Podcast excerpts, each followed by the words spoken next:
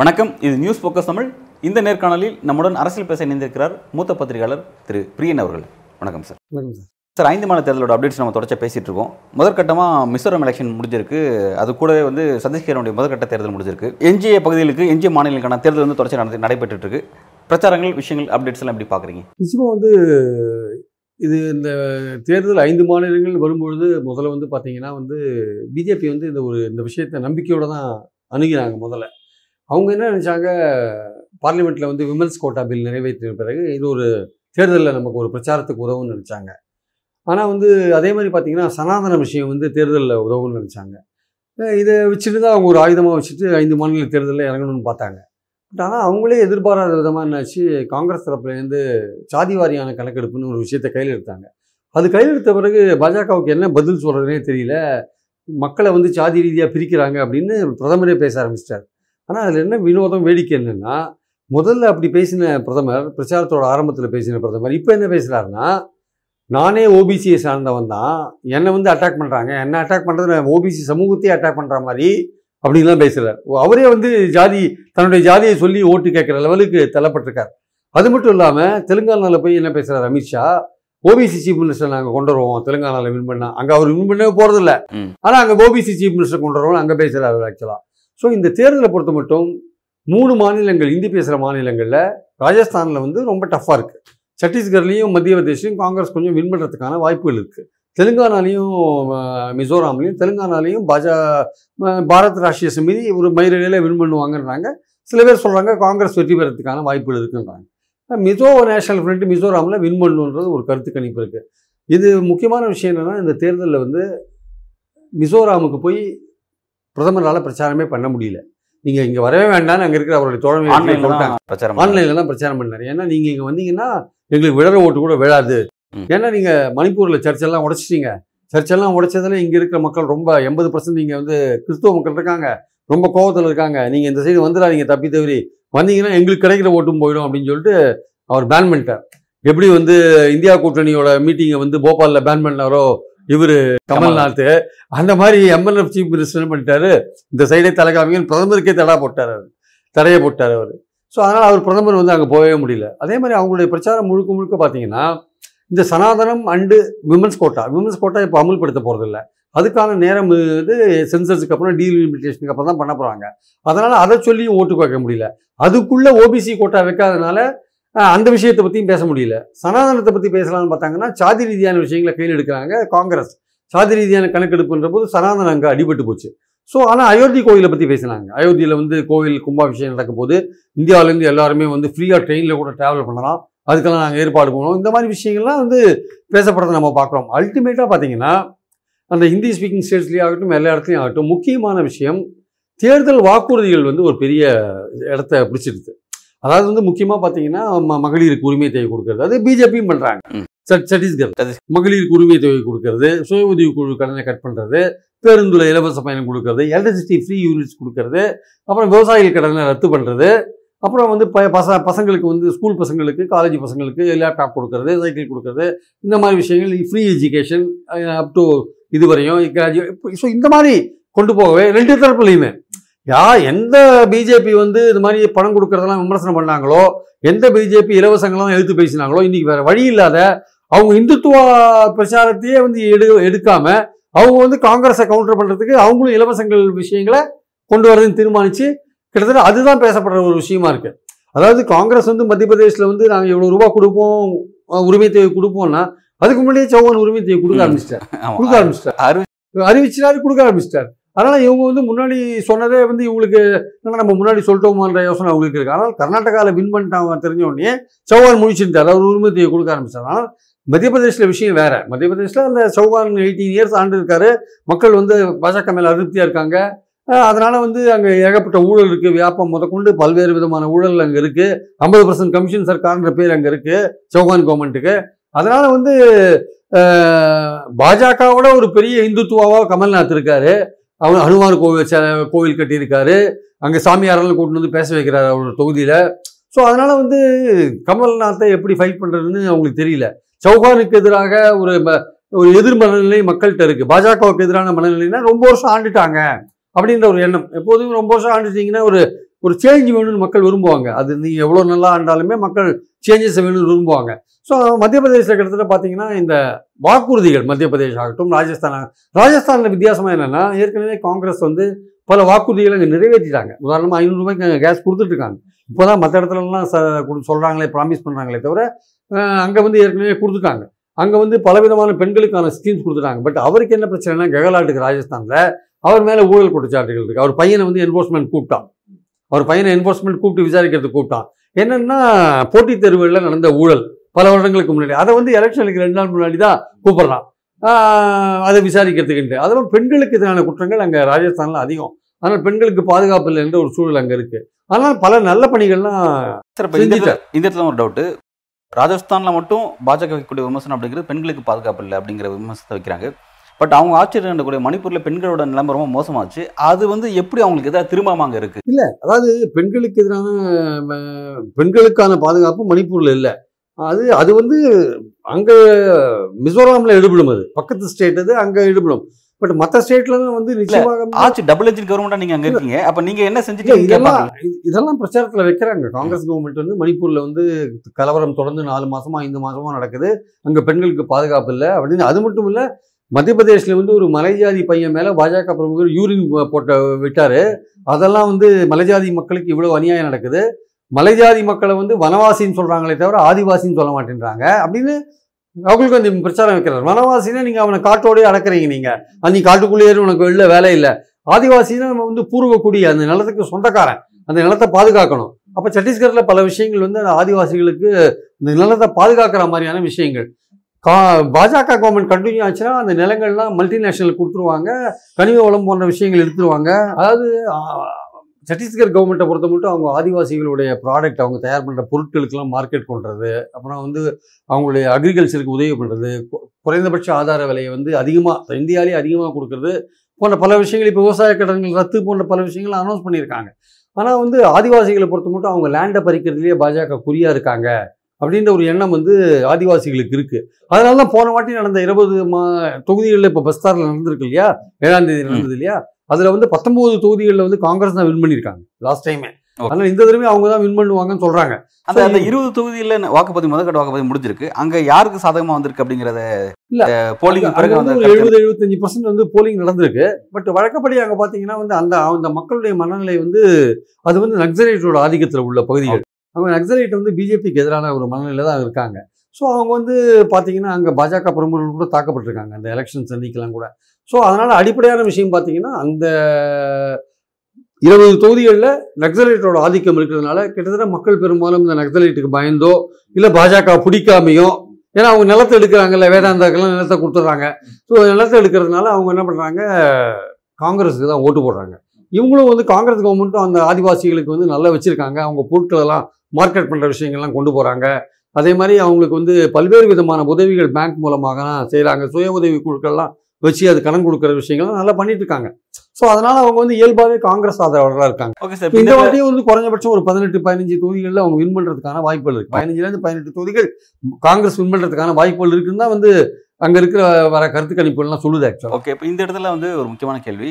பழங்குடியின மக்களுக்கு பாஜக எதிராக இருக்கு அப்படிங்கிறத பாஜக கலர் ரீதியாக உணர்ந்ததுனால தான் அந்த சமூகத்திலேருந்து ஒருத்தர் வந்து ஜனாதிபதி வேட்பாளரை நியமிச்சு திரௌபதி முர்முவை ஜனாதிபதி ஆக்கியிருக்காங்க அப்படிங்கிறத நம்ம புரிஞ்சுக்க முடியுது. அது வந்து அவங்களுக்கு ஆதரவாக திரும்பலையா வாக்கா? இதுதான் வந்து அங்க மணிப்பூர்ல என்ன இது அந்த மத்திய பிரதேஷ் இங்க மட்டும் இல்ல மத்திய பிரதேசத்துல முப்பத்தோரு தொகுதிகள் இருக்கு. ஆ இருக்கு. அங்க மலைஜாதிகள் தொகுதி. அந்த தொகுதிகளில் சத்தீஸ்கர்லாம் என்ன காங்கிரஸோட இது இருக்குன்னா இவங்க வந்து மலைஜாதி பெண்ணை வந்து ஜனாதிபதி நியமிச்சிருக்காங்க. ஆனால் புதிய பாராளுமன்றம் கட்டின போது அந்த மலைஜாதி பெண்ணை வந்து கூப்பிட்டு இனாகுரேட் பண்ணவே இல்லை.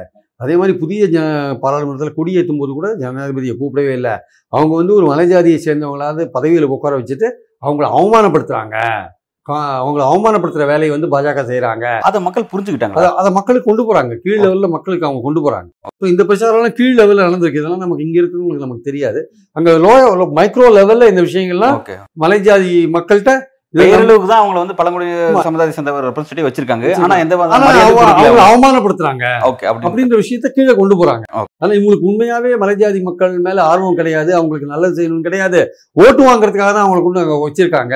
ஆனா உட்கார வச்சுட்டு அவமானப்படுத்துறாங்க. அப்படின்ற விஷயத்த வந்து அவங்க கொண்டு போறாங்க ஆக்சுவலா அதனால மலைஜாதி மக்களுக்கு மக்கள் வந்து பொதுவாக மத்திய பிரதேசம் சரி சத்தீஸ்கர்லையும் சரி அவங்க காங்கிரஸுக்கு ஆதரவாக ஓட்டு போடுறதுக்கான வாய்ப்புகள் தான் அதிகமாக இருக்குது ஈவன் மத்திய பிரதேசத்தில் கூட போன வாட்டி முப்பத்தொரு தொகுதியில் பதினெட்டு தொகுதிகள் வந்து இவங்க தான் வந்திருக்காங்க. காங்கிரஸ் தான் அங்கே வந்திருக்கு நினைக்கிறேன். பதினெட்டோ இருபத்தஞ்சோ வந்திருக்குன்னு நினைக்கிறேன். ஸோ அதனால் வந்து பொதுவாக வந்து பார்த்தீங்கன்னா இந்த இப்போ தேர்தல் இந்த ஐந்து மாநில தேர்தலில் தெலுங்கானா மிசோரம் மிசோரம் விட்டுருங்க. மற்ற மூணு தேர்தலில் அந்த ஹிந்தி பேசுகிற மாநிலங்களில் பார்த்தீங்கன்னா பாஜகவுக்கு ஒரு ஆயுதங்களே இல்லை. இந்த கர்நாடகாவில் எப்படி ஒரு ஒரு பிரச்சாரத்தில் ஈடுபட்டார் பிரதமர்? ரோட் ஷோ அது இதெல்லாம் போய் இங்கேயே ஒரு வாரத்துக்கு மேலே இங்கேயே இருந்தார்ல அவர். அது மாதிரிலாம் அவர் அங்கே பண்ண பண்ணவே இல்லை. முப்பத்தி ரெண்டு அவருடைய கூட்டத்துக்குலாம் பார்த்தீங்கன்னா மத்திய பிரதேசில் காலி சேரா இருக்கு. அவருடைய கூட்டம்லாம் வந்து ஆனால் வேற பிரியங்கா காந்தியும் ராகுல் காந்தியும் நடத்துகிற ரோட் ஷோல வந்து பயங்கர கூட்டமாக போயிட்டு இருக்கு. அவருடைய பேச்சுக்கள்லாம் வந்து ரொம்ப கேட்கறதுக்கு ஆட்களே இல்லாமல் ரொம்ப குறைவான கூட்டத்தில் இருக்கு. பட் இதெல்லாம் நான் ஒரு ஒரு இண்டிகேட்டராக பா பா பா பா பெருசாக பார்க்கல இருந்தாலுமே வந்து இது வந்து ஓரளவுக்கு மக்களுடைய எண்ணத்தை வந்து பிரதிபலிக்கிறது விஷயமா இருக்கு. அல்டிமேட்டாக ஓட்டு போடுறவங்க வந்து எப்படி டிசைட் பண்ணுறாங்கன்னு நம்ம சொல்ல முடியாது. ஆனால் கருத்து கணிப்புகள் பெரும்பாலும் மத்திய பிரதேஷ் சத்தீஸ்கரில் காங்கிரஸுக்கான எட்ஜ் இருக்குன்னு தான் சொல்கிறாங்க ராஜஸ்தானில் டஃப்பாக இருக்குன்னு தான் சொல்கிறாங்க தெலுங்கானால பிஆர்எஸ்க்கும் காங்கிரஸுக்கும் போட்டின்னு சொல்கிறாங்க அங்கே ம- மிசோரம்ல எம்என்எஃப் தான் வரும்னு சொல்கிறாங்க அங்கே சில பேர் சொல்கிறாங்க இல்லை இல்லை காங்கிரஸ் இந்த வாட்டி அங்கே எம்என்எஃப்ல மிசோரமில் ஸ்வீப்பே பண்ணுறதுக்கு வாய்ப்பு இருக்குது இந்த கருத்து கணிப்புகள் கருத்து கணிப்புகள் எடுக்கிறவங்க மேலேயே சந்தேகப்படுறாங்க. ஏன்னா அவங்க ப்ரோ பிஜேபியாக இருக்காங்க. ஆனால் வேற வழி இல்லாத மத்திய பிரதேசம் பற்றி சொல்கிறாங்களே தவிர எல்லாம் ப்ரோ பிஜேபியாக ப்ரோ இருக்காங்க. பிஜேபி இருந்தும் அவங்களுக்கு ஆதரவான கருத்து கணிப்பு அவங்களால கொடுக்க முடியல ஆமா அந்த ப்ரோ பிஜேபியா இருந்து கூட மத்திய பிரதேஷ்லையும் சத்தீஸ்கரையும் அவங்களால மறைக்க முடியல உண்மையை மறைக்க முடியல.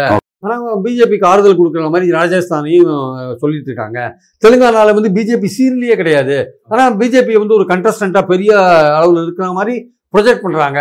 கிட்டத்தட்ட வந்து இந்த மீடியா ஹவுசஸ்லாம் பெரும்பாலும் நேஷனல் லெவலில் இருக்கிறதெல்லாம் வந்து பாஜகவோட அடிமையாகவே மாறிட்டாங்க பெரும்பாலுமே. பெரும்பாலான மீடியா ஹவுசஸ் பாஜகவோட அடிமையாக தான் இருக்காங்க. நேஷனல் லெவலில் மாறிட்டாங்க. ஏன்னா அவங்களுக்கு பல்வேறு விதங்களில் ப்ரெஷர்ஸ் அப்ளை பண்ணுறாங்க பாஜகலேருந்து அதனால் அவங்களுக்கு வேறு வழியில் அந்த அது வந்து அங்கே நேஷனல் லெவலில் டெல்லியில் வந்து வேலை செய்கிற சேனல்ஸில் வேலை செய்கிறவங்களை கேட்டிங்கன்னா அவங்க சொல்லுவாங்க. ரொம்ப சஃபோகேட்டடாக அந்த அவங்களுக்கு அந்த அளவுக்கு ப்ரெஷர் வருது. ஆன்டி பிஜேபி நியூஸ் எதுவுமே நீங்கள் ப்ரொஜெக்ட் பண்ணக்கூடாதுன்ற அளவுக்கு அவங்களுக்கு வருது. அதனால் வந்து ரொம்ப கஷ்டப்பட்டு தான் அவங்க செய்திகள்லாம் வெளியிடுறாங்க. கருத்து கணிப்பெல்லாம் எங்களுக்கு ஆதரவாக போடணும் எதிராக போடாதீங்கன்ற அளவுக்கு இன்டைரக்டாக பல்வேறு விதமாக ப்ரெஷர் கொடுக்குறாங்க. அது புலனாய்வு ஏஜென்சிகள் மூலமாக ஒரு இன்டைரக்டாக கொடுக்குறாங்க. கவர்மெண்ட் பல்வேறு விதங்களில் கவர்மெண்ட் வந்து கண்ட்ரோல் பண்ணுதில்ல. அதனால் பல்வேறு விதங்களில் ஒரு தொந்தரவு கொடுக்குறாங்க. ஸோ நேஷனல் லெவலில் இருக்கிற மீடியா வந்து கிட்டத்தட்ட ஓரளவுக்கு அது ஒன் சைடாக மாற்றப்பட்டு விட்டது. நியாயமாக அவங்க நடக்க விரும்பினா கூட நடக்காத நடக்க முடியாத சூழலில் தான் அவங்க இருக்காங்க ஆக்சுவலாக அதனால் மக்கள் வந்து நிச்சயமாக வந்து காங்கிரஸில் ரெண்டு ரெண்டு இடத்துல வெற்றி பெற வைப்பாங்க அப்படின்னு ஐந்து இடங்களில் ரெண்டு இடங்கள் காங்கிரஸ் வரும். ஒரு இடத்துல பிஆர்எஸ் வரதுக்கான சான்ஸ் இருக்குது ஒரு இடத்துல எம்என்எஃப் வரதுக்கான சான்ஸ் இருக்குது ஒரே இடத்துல பிஜேபி வரதுக்கான சான்ஸ் இருக்குன்றதான் ஒரு ஒரு கன்சர்வேட்டிவ் எஸ்டிமேட்டாக இருக்குது. கன்சர்வேட்டிவ் எஸ்டிமேட்டாக இருக்குது ஆனால் இதுவே பிஆர்எஸ் இது காங்கிரஸ் தெலுங்கானா ஸ்வீப் பண்ணுன்ற ஒரு எண்ணமும் இருக்குது மணிப்பூரில் காங்கிரஸ் ஸ்வீப் பண்ணுன்ற ஒரு எண்ணமும் இருக்குது ராஜஸ்தானில் அடிச்சு பிடிச்சி வின் பண்ணுவாங்க. ஏன்னா அந்த அளவுக்கு கெகலாட் நல்ல வேலையெல்லாம் பண்ணியிருக்காரு அப்படின்ற எண்ணமும் இருக்குது ஆனால் அடிப்படையில் ஒரு விஷயம் என்னன்னா பிஜேபியோட அந்த ஆக்ரோஷமான அந்த பிரச்சாரம் இந்த மூணு மாநில தேர்தலில் இல்லை. இப்போ அடுத்தது பதினேழாம் தேதி இல்லைன்னு குறிப்பிட்டிருக்கீங்க. அதுக்கான காரணம் என்னவா இருக்கு இல்ல அவங்களுக்கு வந்து ஆயுதங்கள் இல்ல. அவங்க இந்துத்துவ ஆயுதம் வந்து முனைமொழிங்கி போயிடுது. அவங்க வந்து கர்நாடகால இந்துத்துவ ஆயுதத்தை கையில் எடுத்தாங்க. ரொம்ப மோசமான அளவுக்கு எடுத்தாங்க. ஆனா அது விடுபடலைங்க ஆக்சுவலா அதனால இந்தி ஹார்ட்லேண்ட்ல வந்து அது அந்த அயோத்தியெல்லாம் பேசுறாங்க. ஆனா வந்து அதே தீவிரமா கீழே ஆர்எஸ்எஸ் பண்றாங்க. கீழ் லெவலில் வீட்டுக்கு வீடு ஆர்எஸ்எஸ் அதை பண்ணுறாங்க ஆனால் இந்த டாப் லெவலில் இருக்கிற லீடர்ஸ் இருக்காங்கல்ல அவங்க வந்து இந்த ஹேட் ஸ்பீச்சஸ் முஸ்லீமுக்கு எதிராக பேசுறது அப்புறம் இந்த மாதிரி விஷயங்கள் அப்புறம் வந்து இந்துத்துவ ஆதரவு பிரச்சாரம் இந்து ராஷ்டிரம் அமைக்கணும் அந்த விஷயங்கள் முஸ்லீம்களை நாட்டை விட்டு வெளியேற்றணும் இதெல்லாம் அடிக்கடி அவங்க பேசுவாங்க. ஸோ அந்த அளவுக்கு தீவிரமாக பேசாமல் அவங்க என்ன பண்ணாங்க? சரி இதெல்லாம் வேலைக்கு ஆகாதுன்ட்டு அவங்களும் தேர்தல் வாக்குறுதிகள் மூலமா நாங்களும் இவ்வளவு கொடுக்குறோம். நாங்களும் அதை ரத்து பண்றோம். நாங்களும் இதை ரத்து பண்றோம். நாங்களும் இலவச யூனிட் மின்சாரம் அப்படின்னு அந்த சைடு இது வந்து வாக்குறுதிகளுக்கு இடையிலான ஒரு போட்டியா மாற்றப்பட்டு விட்டது. அவங்களோட இந்துத்துவ பிரச்சாரம் பின்னுக்கு தள்ளப்பட்டு விட்டது. பாஜகவுக்கு என்ன மாதிரியான பிரச்சாரம் பண்றதுன்னு தெரியல. காங்கிரஸ் வரக்கூடாதுன்னு சொல்றாங்களே தவிர ஏன் வரக்கூடாதுன்னு சொல்றதுக்கான காரணத்தை வந்து அவங்களால சரியா சொல்ல முடியல. அது வந்து இந்துக்களுக்கான இந்துக்களுக்கு எதிரான கட்சின்னு ஒரு விஷயத்தை சொல்றாங்க. காங்கிரஸ் வந்து இந்துக்களுக்கு எதிரான கட்சின்னு சொல்றாங்க. ஆனா அதற்கான காரணங்கள் வந்து அவங்க தெளிவா சொல்ல முடியல. காரணத்தை அவர் தெளிவாக குறிப்பிடுறாரு. எப்படி சொல்றாருன்னா குறிப்பா சதீஷ்கர்ல மோடி என்ன சொல்றாருன்னா இங்கே நக்சலோட டாமினேஷன் ரொம்ப அதிகமாகிடுச்சு மக்களுக்கு பாதுகாப்பு இல்லை உயிருக்கு பாதுகாப்பு இல்லை அப்போ ஒரு சேஃபான உங்களோட உயிர் பாதுகாக்கப்படணும் அப்படின்னா நீங்கள் பாஜக தேர்ந்தெடுங்க அப்படின்னு சொல்லி சதீஷ்கில்ல பேசுகிறாரு இங்கே மத்திய பிரதேசத்துக்கு வந்து அவர் என்ன சொல்கிறாருன்னா நான் வந்து நாலு கோடி ஏழைகளுக்கு வீடு கட்டி கொடுத்துருக்கேன். ஆனால் எனக்கே வீடு கிடையாது. அந்த அளவுக்கு தான் என்னோட ரியாலிட்டி இருக்குது நான் வந்து அப்போ ஏழைகளுக்காக வாழ்ந்துட்டுருக்கேன் உங்களோட வீடு தான் என்னோட வீடு அப்படின்னு அந்த மாதிரியான ஒரு விஷயத்தை முன்னெடுக்கிறாரு. ரெண்டாவது இன்னொரு விஷயத்தை என்ன சொல்கிறேன்னா அங்கே மத்திய பிரதேசத்தில் இன்னொரு விஷயத்தை சொல்கிறாரு திரும்பவும் நீங்கள் பாஜக தேர்ந்தெடுக்கிறது மூலமாக இங்கே என்ன நன்மை நடக்கும் அப்படின்னா டெல்லியில் என்னோட கருத்தை நீங்கள் வலுப்படுத்துகிற மாதிரி இருக்கும். இங்கேருந்து காங்கிரஸை ஊழல் காங்கிரஸை இங்கேருந்து ஒழிச்ச மாதிரி இருக்கும் அப்படிங்கிறதெல்லாம் அவர் வைக்கிறார். இதெல்லாம் தான் திரும்பவும் காங்கிரஸ் வரக்கூடாதுங்கிறதுக்காக அவர் வைக்கக்கூடிய ஒரு வாதமாக இருக்குது சத்தீஸ்கர்லாம் வந்து நக்சலைட்டோட தீவிரவாதம் வந்து முற்றிலும் ஒழிக்கப்பட்டிருக்கிறது. பாஜக ஆட்சியில் வந்து கம்ப்ளீட்டாக சென்ட்ரல் ஃபோர்ஸ் தான் அங்கே ஆதிக்கத்தில் இருக்கு. அந்த நக்சலைட் ஏரியாவில் சென்ட்ரல் ஃபோர்ஸ் சிஆர்பிஎஃப் தான் அங்கே முழுக்க முழுக்க காவலில் இருக்காங்க ஆனா அவர் என்ன சொல்றாருன்னா அங்க எ- எ- எக்காரணத்தை கொண்டு மத்திய அரசுடைய பாதுகாப்பை பத்தி சொல்ல மாநில அரசுடைய நிர்வாக அதாங்க. குறைபாடு அப்படின்னு தான் குறிப்பிடுறாரு. அங்க இருக்கவங்களுக்கு தெரியும். யார் பாதுகாக்கிறாங்கன்னு சிஆர்பிஎஃப் ஆதிக்கத்துல அந்த ஏரியாவே இருக்கு. பஸ்தர்லாம் பாத்தீங்கன்னா என்டையிலே சிஆர்பிஎஃப் கண்ட்ரோல்ல தான் இருக்கு. அதனால் அங்கே நடக்கிற வந்து அந்த நக்சலைட்டுடைய அந்த பயங்கரவாத செயல்கள் எல்லாமே சிஆர்பிஎஃப் தான் வந்து ஹேண்டில் பண்ணுறாங்க ஆக்சுவலாக ஸ்டேட் கவர்மெண்ட் வந்து சிஆர்பிஎஃப் தான் டிப்யூட் பண்ணி இங்க வச்சிருக்காங்க.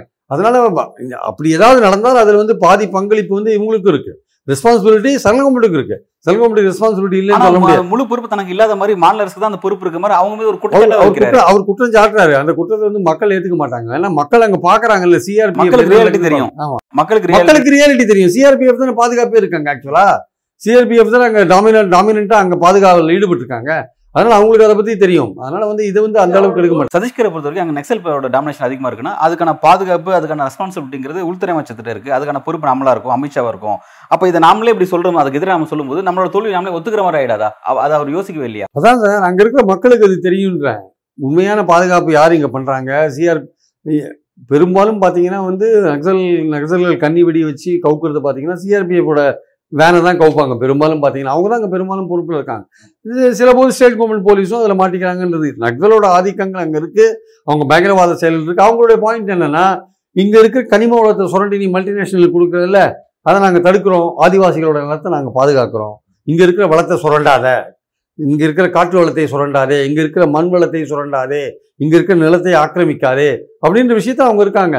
அந்த மக்கள் வந்து பெரும்பாலும் நக்சலைட் சொல்கிற இந்த விஷயங்களுக்கு வந்து ஆதரவு கொடுக்குற மாதிரியான விஷயங்கள்ல தான் இருக்காங்க. ஆனால் வெளிப்படையாக சொல்ல மாட்டாங்களே தவிர சரி நம்மளுடைய லேண்டை பாதுகாக்கிறாங்க அதுக்கான குரல் கொடுக்குறாங்கன்ற ஒரு எண்ணம் அவங்களுக்கு இருக்குது அதுக்கு நக்சலேட்டுடைய எல்லா ஆக்டிவிட்டியும் நம்ம வந்து பயங்கரவாத ஆக்டிவிட்டியெல்லாம் நம்ம சப்போர்ட் பண்ண முடியாது.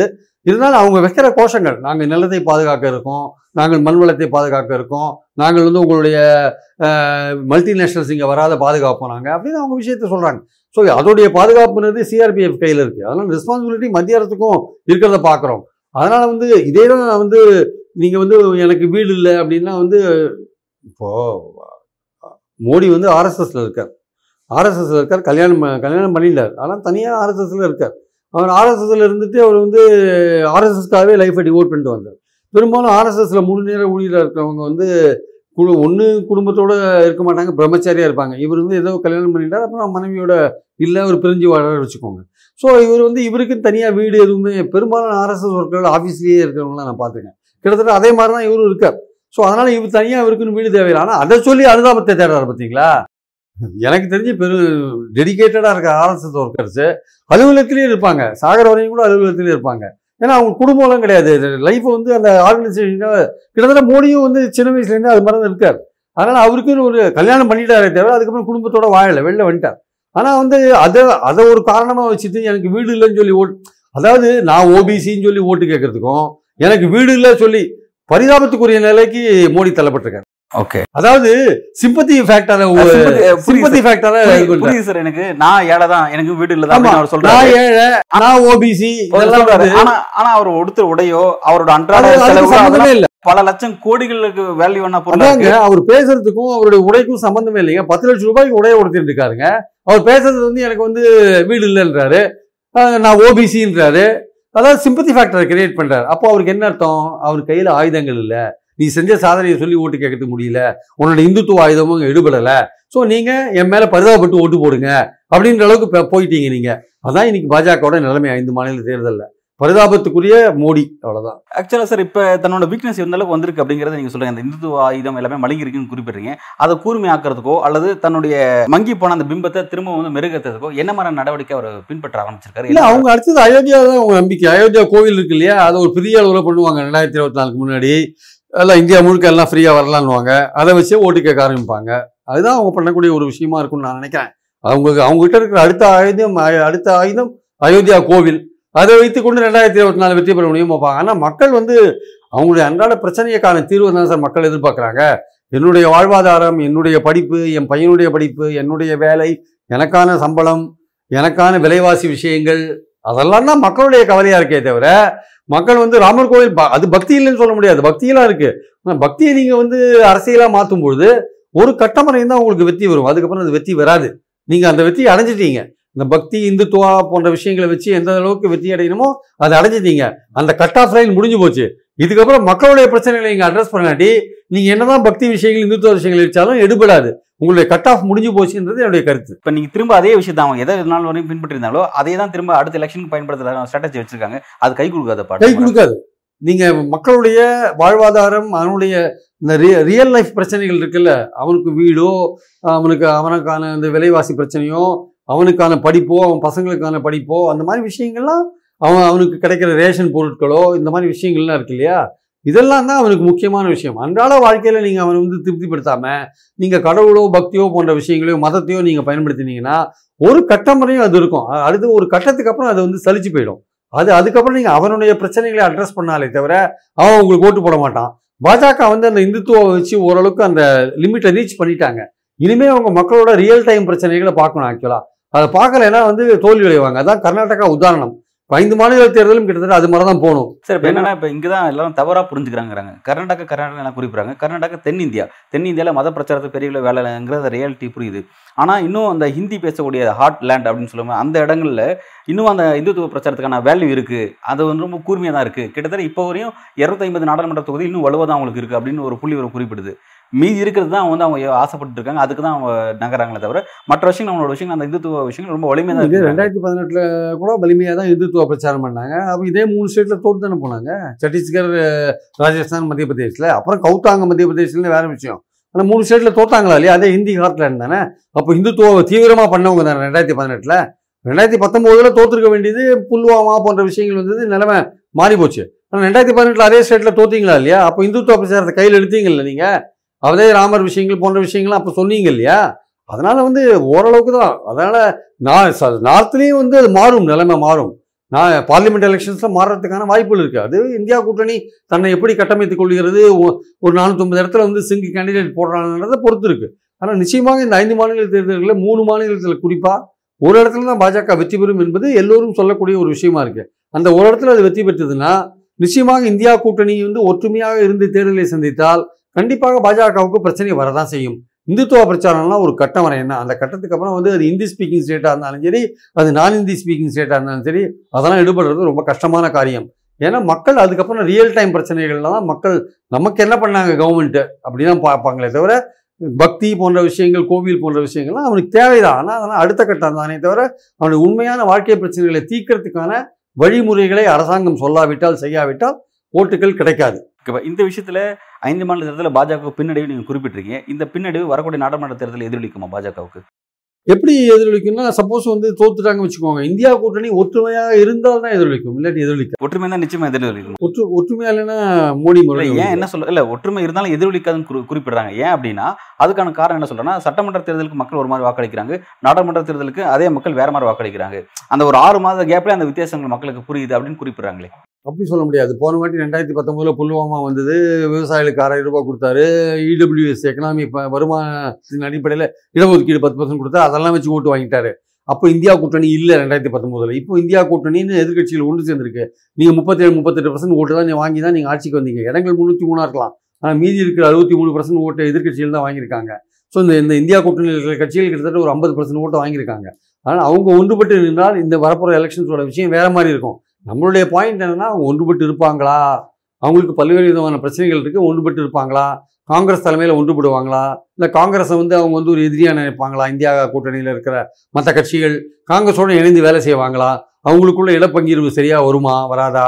இதெல்லாம் இருக்கு. அதெல்லாம் இந்த ஐந்து மாநில தேர்தல்கள் முடிஞ்ச பிறகு இன்னும் வேக வேகமான பல விஷயங்கள் நடக்கும்போது ஏன்னா இன்றைக்கி வந்து மாநில கட்சிகளை டார்கெட் பண்றாங்க. புலனாய்வு புலனாய்வு ஏஜென்சிகள் மூலமாக தேர்தல் நடக்கிறதுக்கு ரெண்டு நாள் முன்னாடி சத்தீஸ்கர் சீஃப் மினிஸ்டர் மேலே ஐநூற்றெட்டு கோடி துட்டு வாங்கிட்டான் மகாதேவ் ஆப்புக்கிட்டேன்னு இ என்போர்ஸ்மெண்ட் சொல்றாங்க. அஹ் ராஜஸ்தான் சீஃப் மினிஸ்டரோட பையனை விசாரணை கூப்பிடுறாங்க. இதெல்லாம் பயன்படுத்துறாங்க. புலனாய்வு ஏஜென்சிகள் அது அவங்க பாஜக கூட்டணியில் இருக்குன்னு கார்கே சொல்றாரு. அதெல்லாம் பயன்படுத்துறாங்க. அப்போ இதெல்லாம் பயன்படுத்தும் போது ஸ்டேட் கவர்மெண்ட்டுக்கு ரொம்ப பெரிய பல பிரச்சனைகள். மாநில கட்சிகள் நட்சத்திர பேச்சாளராக இருக்காங்க. தேர்தலுக்கான தேர்தலில் இடி வந்து நட்சத்திர பேச்சாளராக இருக்காங்க. அது மாதிரி இருக்கும்போது மாநில கட்சிகளுக்கு வந்து பெரிய பிரச்சனை வரும். காங்கிரஸ் வந்து ஒரு நேஷனல் பார்ட்டி. அதை நீங்கள் என்ன ஹார்ம் பண்ணாலும் கட்சி இருக்கும். ஆனால் மாநில கட்சிகள் அப்படி இல்லை. அதை நீங்கள் ரொம்ப ஹராஸ் பண்ணீங்கன்னா நாளைக்கு கெஜ்ரிவாலத்துக்கு தூக்கி உள்ள போட்டால் ஆம் ஆத்மியோட கதை முடிஞ்சு போச்சு அதோட. அதனால் வந்து மாநில கட்சிகளுக்கு ரொம்ப வல்னரபுளாக இருக்காங்க. காங்க அவங்களும் என்ன நினைக்கிறாங்க? பிஜேபி மாநில கட்சிகளை தூக்கி போட்டால் காங்கிரஸை நம்ம தோக்கடிக்க ஈஸின்னு நினைக்கிறாங்க. அவங்க அப்படி நினைக்கிறாங்க. ஆனால் அவங்க நினைக்கிற காங்கிரஸ் இப்போ இல்லை. காங்கிரஸ் கொஞ்சம் வலிமையாக மேலே வந்திருக்கு. அதனால் மிந்தி மாதிரி காங்கிரஸ் இல்லைன்றது என்னோட அபிப்பிராயம். அவங்க நினைக்கிற மாதிரி இப்போ காங்கிரஸ் இல்லை. ஆனால் மாநில கட்சிகள் ரொம்ப ஆபத்தில் இருக்காங்க. அதனால் அவங்க நன்மைக்காவது அவங்க காங்கிரஸோட இணைந்து இந்தியா கூட்டணியில் ஒருங்கிணைந்து வேலை செய்ய வேண்டிய கட்டாயத்தில் இருக்காங்க. அதில் அவங்க சண்டை போட்டுன்னு ஏதாவது பிரிஞ்சு போனாங்க இட பிரச்சனையில் பிரிஞ்சு போனாங்கன்னா ஆபத்து மெயின் ஆபத்து மாநில கட்சிகளுக்கு தான். நான் ஐம் டெல்லிங் இன்க்ளூடிங் டிஎம்கே அதையும் சேர்த்து தான் நான் சொல்கிறேன் அதனால மாநில கட்சிகளுக்கு தான் பெரிய ஆபத்து காத்திருக்கு. காங்கிரஸை விட. கன்னியாகுமரியிலேருந்து க காஷ்மீரில் இருக்கிற காங்கிரஸுக்கு எந்த பிரச்சனையும் கிடையாது. அவங்க வந்து இன்னைக்கு வ- வலிமை ஏற்று இருக்கலாம். நாளைக்கு பாஜக ரொம்ப மோசமாக போகும்போது அவங்க தான் வலிமையாக மேலே வருவாங்க. அவங்களுக்குன்னு ஒரு இடம் இருக்குது ஆக்சுவலாக ஆனால் மாநில கட்சிகள் அப்படி இல்லை. நீங்கள் ஒரு மாநிலத்தில் மட்டுமே இருக்கீங்க. நீங்கள் தான் உங்களுக்கு உங்களை நோக்கி தான் புலனாய்வு புலனாய்வு ஏஜென்சிகள் பயங்கரமாக பாஞ்சிட்டு இருக்கு. அதனால் நீங்கள் தான் வந்து இந்தியா கூட்டணியை கட்டமைக்கிறதுக்கு பாடுபடணும். இல்லாட்டி ரெண்டாயிரத்தி இருபத்தி நாலில் மோடி வந்தாருன்னா முதல் டார்கெட் நீங்கள் தான் ஆக்சுவலாக அப்ப இந்த விஷயங்கள்லாம் புரிஞ்சுக்கிட்டு இந்தியா கூட்டணியில் இருக்கிற எல்லா கட்சியிலும் ஒருமித்த குரல்ல ரொம்ப தெளிவா அஹ், ஒருங்கிணைஞ்சு ஒர்க் பண்றாங்க அப்படின்னா அது நிச்சயமா வரக்கூடிய எலெக்ஷன்ல பாஜக வீழ்த்த முடியுமா? கண்டிப்பாக வீழ்த்தலாம் சார். நானூற்றம்பது கான்ஸ்டியூன்சியில் ஒரே கேண்டிடேட்டை வந்து இந்த இந்தியா கூட்டணி போட்டதுன்னா கண்டிப்பாக வீழ்த்துறதுக்கான வாய்ப்புகள் இருக்குது அதில் ஒன்றும் சந்தேகமே கிடையாது. இல்லை கடுமையான போட்டியை கொடுக்கறதுக்கான வாய்ப்புகள் இருக்குது ஒரு எட்ஜ் வரதுக்கான வாய்ப்புகள் இருக்குது அதை வந்து இவங்க பண்ணணும் ஆக்சுவலாக பண்ணுவாங்களான்றதை பொறுத்து இருந்து பார்க்கணும். பல்வேறு கேள்வி ரொம்ப விரிவாகவும் ஆழமாக உங்களோட கருத்தில் வழங்கியிருக்கீங்க. மிக்க நன்றி.